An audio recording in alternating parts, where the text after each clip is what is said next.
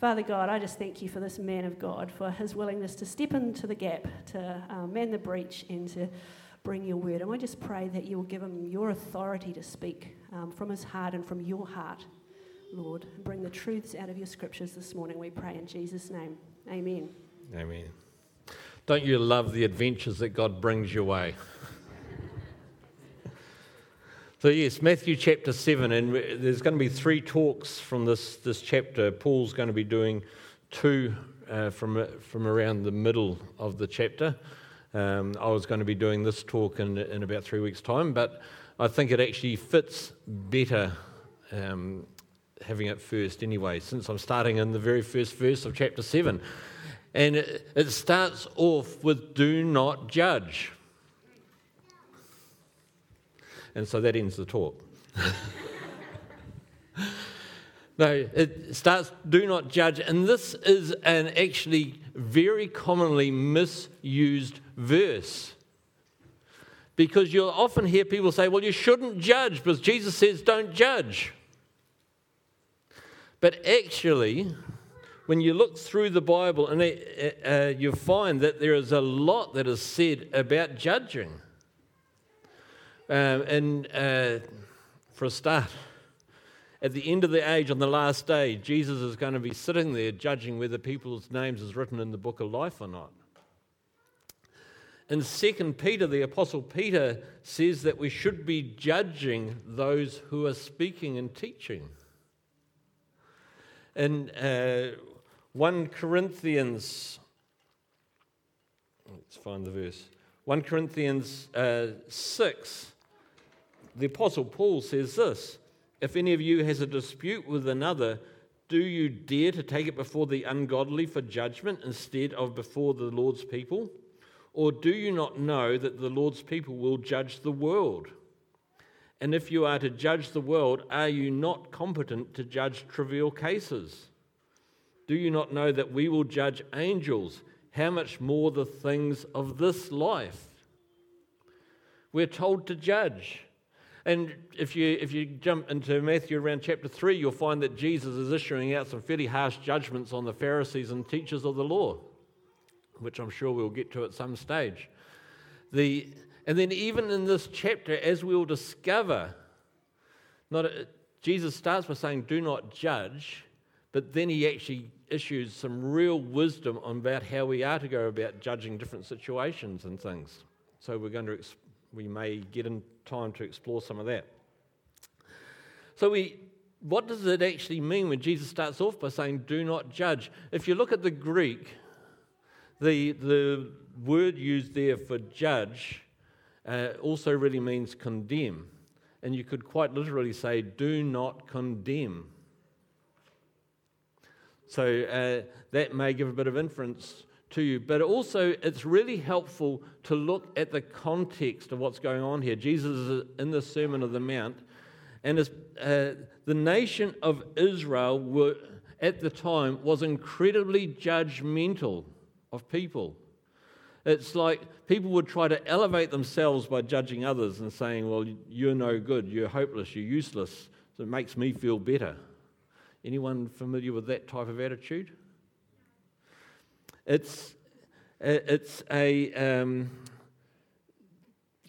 was a real high value put on being good behaving, good biblical literacy. You got hierarchy by who was teaching you biblical things, and people would look down on others. And examples, if you look at the Gospel of John, and there is the woman caught in the act of adultery, not the man caught in the act of adultery, it was the woman caught in the act of adultery, taken before Jesus, and the Pharisees were trying to test Jesus and saying, what should happen here? This woman disobeyed the law, and they were actually just pushing her down because she was an adulterer.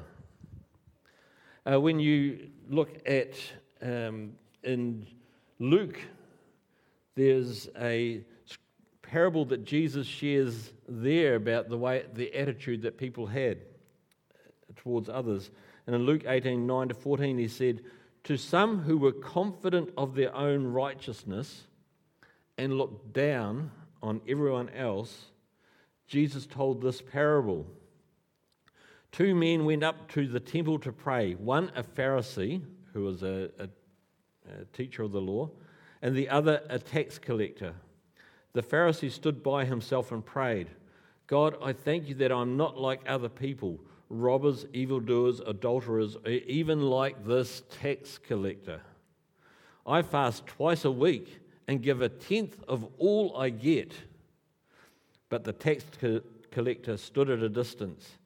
He would not even look up to heaven, but beat his breast and said, God, have mercy on me, a sinner. I tell you that this man, rather than the other, went home justified before God. For all those who exalt themselves will be humbled, and those who humble themselves will be exalted. And tax collectors were at the bottom of the barrel when it came to how people thought. I suspect that most of us here don't really mind paying our fair share of tax. You know, it means that we have roads, we have hospitals, we have education, we have various things that have by all communally sharing towards the cost of running the country. And the tax that the tax collectors dealt back in the time of Jesus was a little bit different, because it wasn't going to the running of the nation of Israel, it was going back to Rome. And so the Jewish people saw tax collectors, first of all, as thieves and robbers, taking from them. And it wasn't uncommon for a tax collector to skim a little bit extra for himself as well, or herself. As well as that, they were classed as traitors, because they were actually working for the occupiers. So there is a lot of judgment on tax collectors. Now, who wrote this gospel? And what was his occupation? Yeah, he was a tax collector. Now, it's interesting. Matthew would have been there listening to all of Jesus' talks. And we know that from the book of Acts, because when they, in chapter 1 of the book of Acts, when they were in the upper room and they were looking for a replacement for Judas, Peter said, well, it's got to be someone like us who was there from the time from John the Baptist to be a witness. And so implying that the other 11 were there from the time of John the Baptist. So Matthew would have been there, but he wasn't a disciple of Jesus yet, because that occurs in a couple of chapters' time when Jesus calls Matthew to be one of his disciples. So he would have been there listening to Jesus talking. And I can imagine that Matthew was sitting there and he is going through all the different things that we've already gone through and thinking, yeah, that's good stuff. And then Jesus says, do not judge. And this is Matthew's life. He lives under judgment. And I suspect that Jesus' teaching went from head knowledge from Matthew to right into here. And it just opened him up. And Jesus says this, do not judge, or you too will be judged. For in the same way you judge others, you'll be judged. And with the measure you use, it will be measured to you. And I think that Matthew, as he's listening to this, would be saying, yeah, you know what? I know what it is to be judged.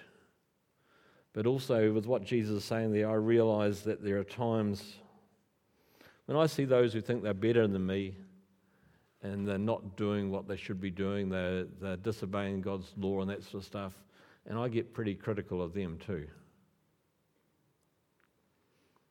Does that connect with anyone?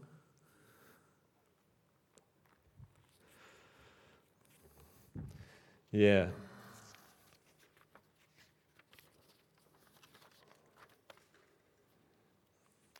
And what Matthew was experiencing was hope instead of judgment. Listening to Jesus talk, he's saying, this guy gets me. This guy understands. You know, I think if he came and talked to me, I'd be willing to follow him because I think he will accept me. Instead of experiencing my whole life since I became a tax collector of judgment and people condemning me and putting me down, this guy is going to accept me. And who do you know in your world that could do with a little bit of acceptance? That people just ignore or judge or put down. They don't fit our normal criteria. Seb is doing a talk next week, which we're not going to video. It won't go online because of the nature of the talk. So I encourage you to be here. It'll be a really awesome talk, around sexuality and some of those sorts of things. And so really encourage you to be here. I remember I was an apprentice. I was going to Polytech for training, and I was there talking with some guys about when the law to decriminalise homosexuality was being put in place.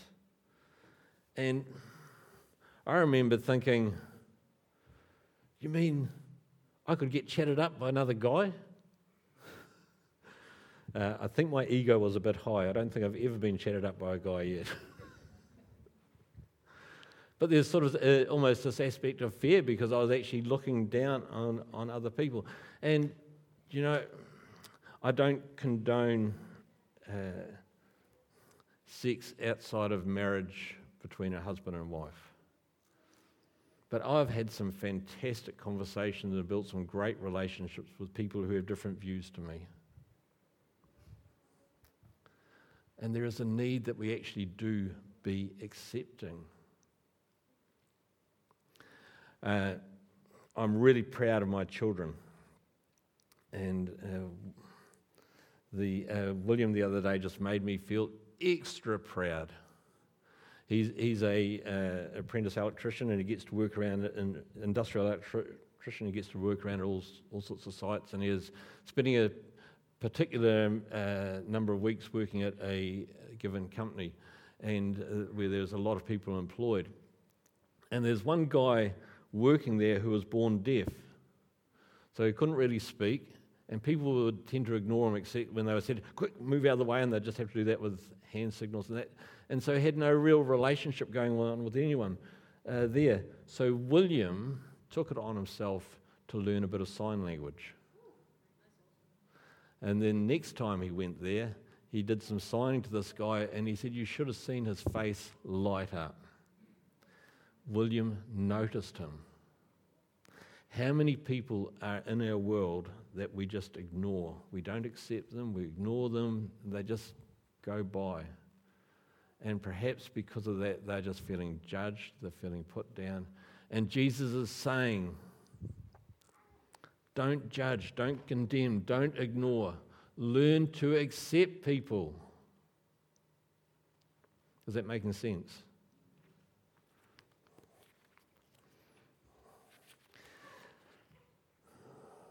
Then he goes on and he starts to show different ways that we can judge, and how we can work out of wisdom instead. He says, why do you look at the speck of sawdust in your brother's eye and pay no attention to the plank in your own eye?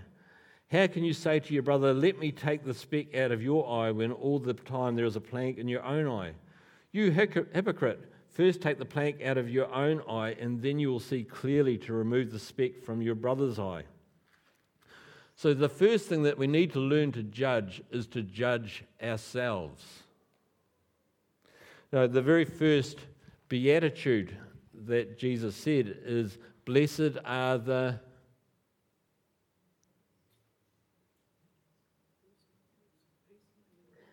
just a little hint, at the dinner there's going to be a quiz.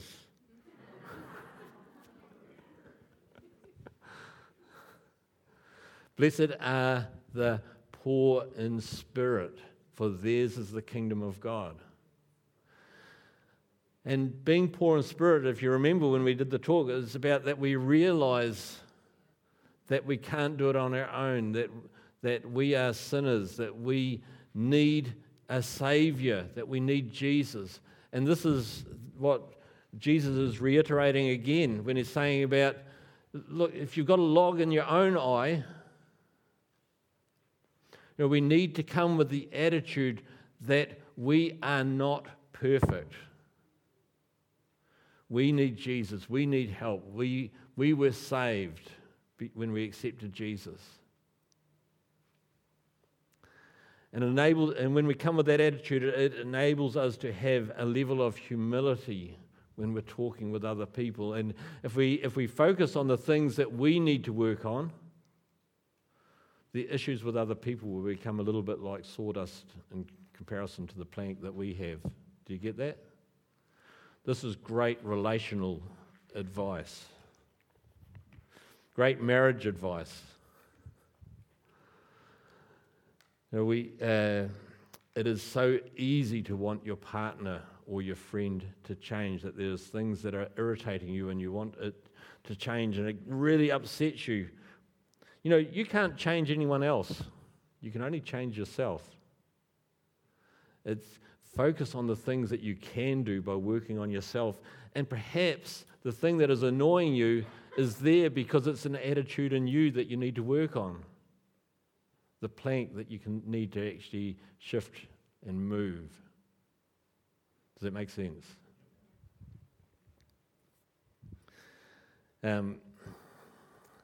At work the other day, one of my team leaders who was isolating,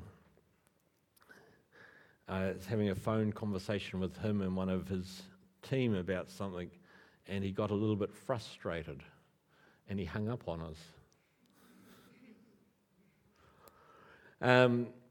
Not the sort of behaviour I expect. I understand. You know, he was right at the start of having COVID. He was not feeling great.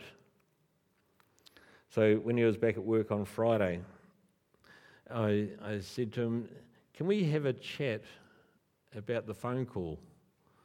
And I said, "What do you think went wrong?" And he talked about some of the things that were frustrating with him. And then he said, "You know, I shouldn't have hung up." I said, "Oh, that's really great that you recognise that. And what are you going to do about it?" And so he said, "I better go and he apologised to me first, and said, "I better go and apologise to the other guy as well," which he went and did, which is great. And you know, I didn't have to get to judge him or anything. It's one of those things. If you do the coaching course coming up in July, that you'll learn to do, and it's just by asking a couple of little questions. He was able to see the things in him that he needed to change.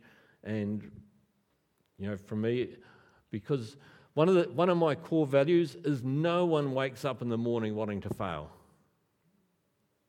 Did you get that? If someone wakes up in the morning wanting to fail, it's probably they need to go and get some help. But basically, no one wakes up in the morning wanting to fail. So when people do fail, and we all do, having that attitude, well, actually, I fail as well. What I have to work on is what's wrong with me. And when I'm doing that, then people will accept when perhaps they need a little bit of help with the sawdust that's in their eye. So the first thing that we need to learn to judge is to judge ourselves. Secondly, we need to learn to judge those who are ready to listen. Jesus went on to say, "Do not give dogs what is sacred. Do not throw your pearls to pigs. If you do, they may trample them under their feet and turn and tear you to pieces." So when Jesus is talking about these dogs and pigs, he's not talking about the family pet as far as a dog, and he's not talking about the pigs we see in pig farms. These were roaming wild. They could be vicious. They'd eat corpses if they're left lying around. In fact, there's a story in Chronicles and Kings where King Ahab's wife, Jezebel, Elijah the prophet, prophesied that she would die and they wouldn't be able to get her body. And she fell from a window, fell on the ground, and the dogs came and ate her up. Great story. Glad the kids are out. And when Jesus is referring to dogs and pigs, who's he referring to? And if we go look at the Bible, There's numerous times when people are referred to in this category. Peter refers to false teachers as dogs and pigs. And you can see that in the books of Peter. Jesus referred to a woman who was a Gentile as a dog, someone who wasn't part of the kingdom. But I think from the context of... So we know that dogs and pigs are referring to people, and I think in the context of what Jesus is saying here, he's talking about people who aren't ready to listen to what we have to say. And it's so easy to get dragged into arguments that are not helpful and can become hurtful because people just aren't ready to listen. You know, I have a great... I have my staff say I have lots of sayings. And I do. And one of my sayings is, you got to let pain do its work. Or one of the others that works out of that people know is, give enough rope and someone will hang themselves. But if you got to let pain do its work. People actually need to get to the point where they're actually willing to listen to what has to be said. And, you know, sometimes you'll get a knock at the door and there'll be two people standing there and they're wanting to share their spiritual views, so you decide that you're going to take them on. And normally that will just end in a big argument and no one actually profits from it because they're not ready to listen. I suspect if you get a knock on the door by a couple of people who have a different religious view, then ask God if he's got a word of knowledge for them and exercise some spiritual power, or just say thanks, have a nice day. And let them go on.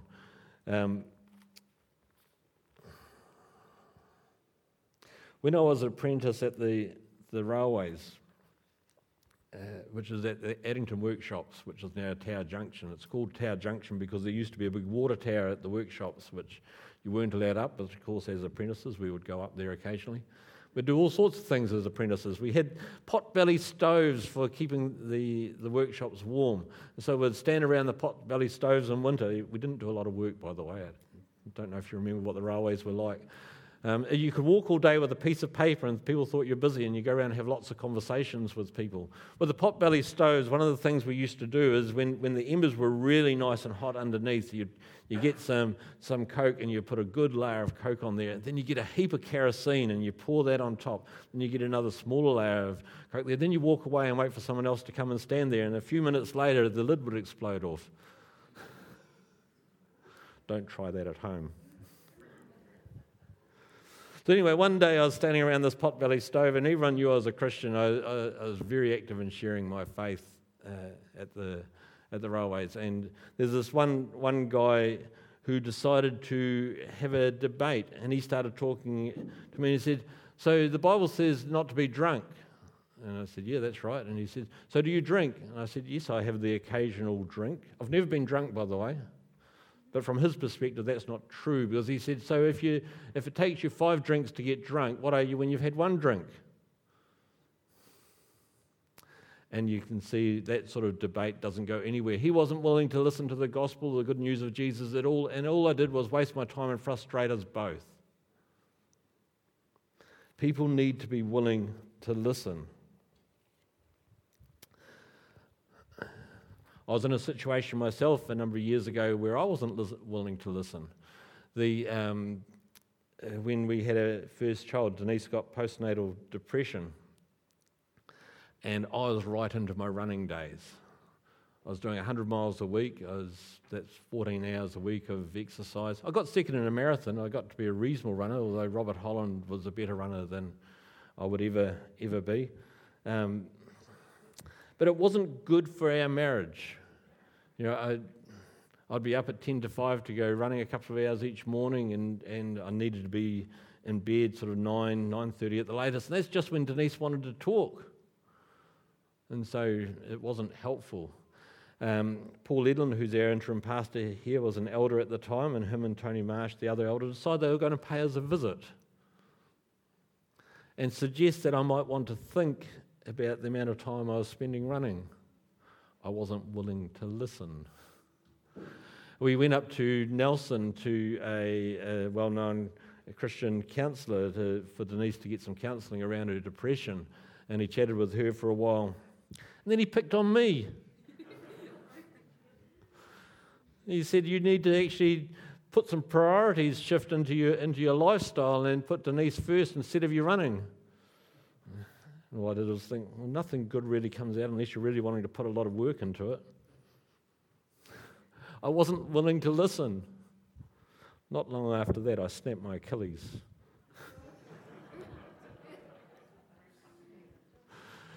God has a way of getting our attention. So that curtailed a lot of my running and helped our relationship immensely. So when we need to judge when it's the right time to say things to people, or else we'll just be creating ourselves a bit of pain and potentially them a bit of pain. We also need to judge our direction. In verse 13, Jesus says, "Enter through the narrow gate, for wide is the gate and broad is the road that leads to destruction, and many enter through it, but small is the gate and narrow the road that leads to life, and only a few find it." And these verses are commonly used for becoming a follower of Jesus or getting into heaven. And there is only the narrow way, meaning that there is only one way to get to heaven. And that is by putting your faith and trust in Jesus Christ as your Lord and Savior and putting Him in charge. And it's a narrow way. But it can also refer to life in general. You know, it is really easy just to live life with whatever comes along, just out of our own natural thinking. But the Bible calls missing the mark sin. And God has a good, pleasing, and perfect will for every one of us.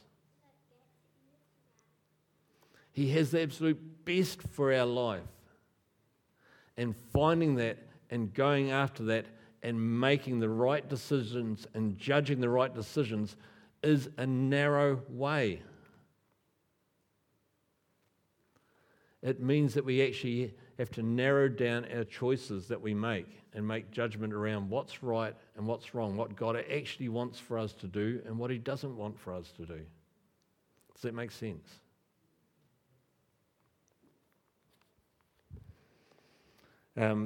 Most of you know that I'm in business. My brother and I own the company. And when father and brother and I were running the company, we fairly much didn't do it well. Each of us would make a decision and the other two had to live with it, type thing. And we'd just go and do our own thing, and we got into a little bit of a disaster for various these reasons. But you know, a number of years ago, I handed the company over to God and decided I'd listen to His advice, His instruction, and today we are flourishing. We are flourishing, and it comes because I choose to actually obey what God tells me to do in the running of the company. It makes a difference. And perhaps the band would like to come up as I go into this will just be the last thing that I talk about this morning. And Jesus said we also need to judge fruit. Watch out for false prophets. They come to you in sheep's clothing, but inwardly they are ferocious wolves. By their fruit you will recognize them. So we need to judge who's having input into our lives. Where are we actually getting input into our lives? And make some judgments on that. And you can tell whether the input is good or not by the fruit that you are receiving from it or seeing from it. You can just look at the fruit of the people who are actually doing the input and decide is that good fruit or not. And you can also look at the fruit that you're receiving. And you know, I think this is one of the cautions around social media. A lot of people get input from social media for their lives. And I'm not necessarily against social media.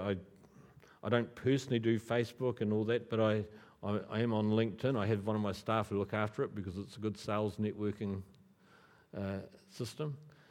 But if you spend time on social media and the fruit of that is that you feel afraid, you feel hurt, you feel that you're devalued, then can I suggest you need to think about the input that you're getting from that? And that's the same with it, wherever you're getting input from. What is the fruit that's coming from this? And Jesus calls us to judge that. So we're told, don't condemn, don't judge others. Actually, judge yourself. Look at yourself first before you help others. But we are to judge the input that or if people are ready to hear, we're to judge the pathways that we take, and we're to judge the fruit of the input that we're having into our lives. You know, Jesus gives us wisdom in how to live. Let's stand.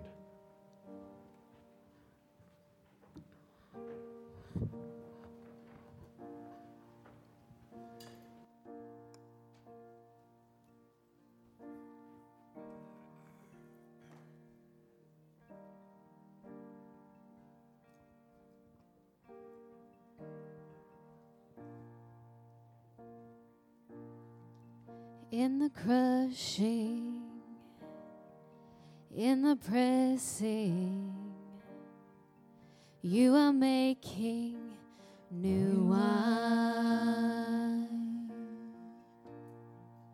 In the soil I now surrender, you are breaking new ground. And so I yield to you and to your careful hand.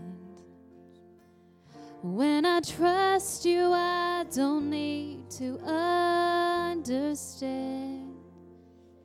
And so I yield to you and to your careful hand. When I trust you, I don't need to understand. So make me your vessel, make me an offering, make me whatever you want me to be. I came here with nothing, but all you have given me. Jesus, bring new wine out of me.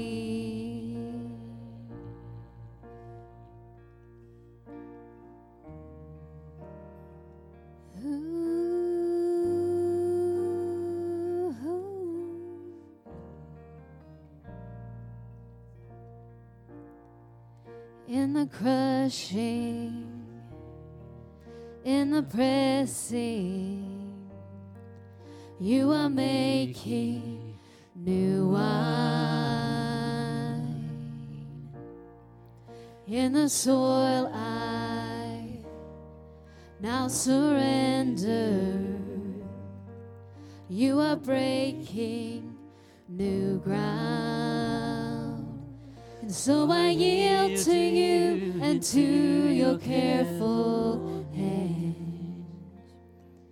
When I trust you, I don't need to understand. And so I yield to you and to your careful hand. When I trust you, I don't need to understand. So make me a vessel, make me an offering, make me whatever you want me to be. I came here with nothing, but all you have given me. Jesus, bring new wine out of me. So make me your vessel, make me an offering, make me whatever you want me to be. I came here with nothing, but all you have given me, Jesus, bring me.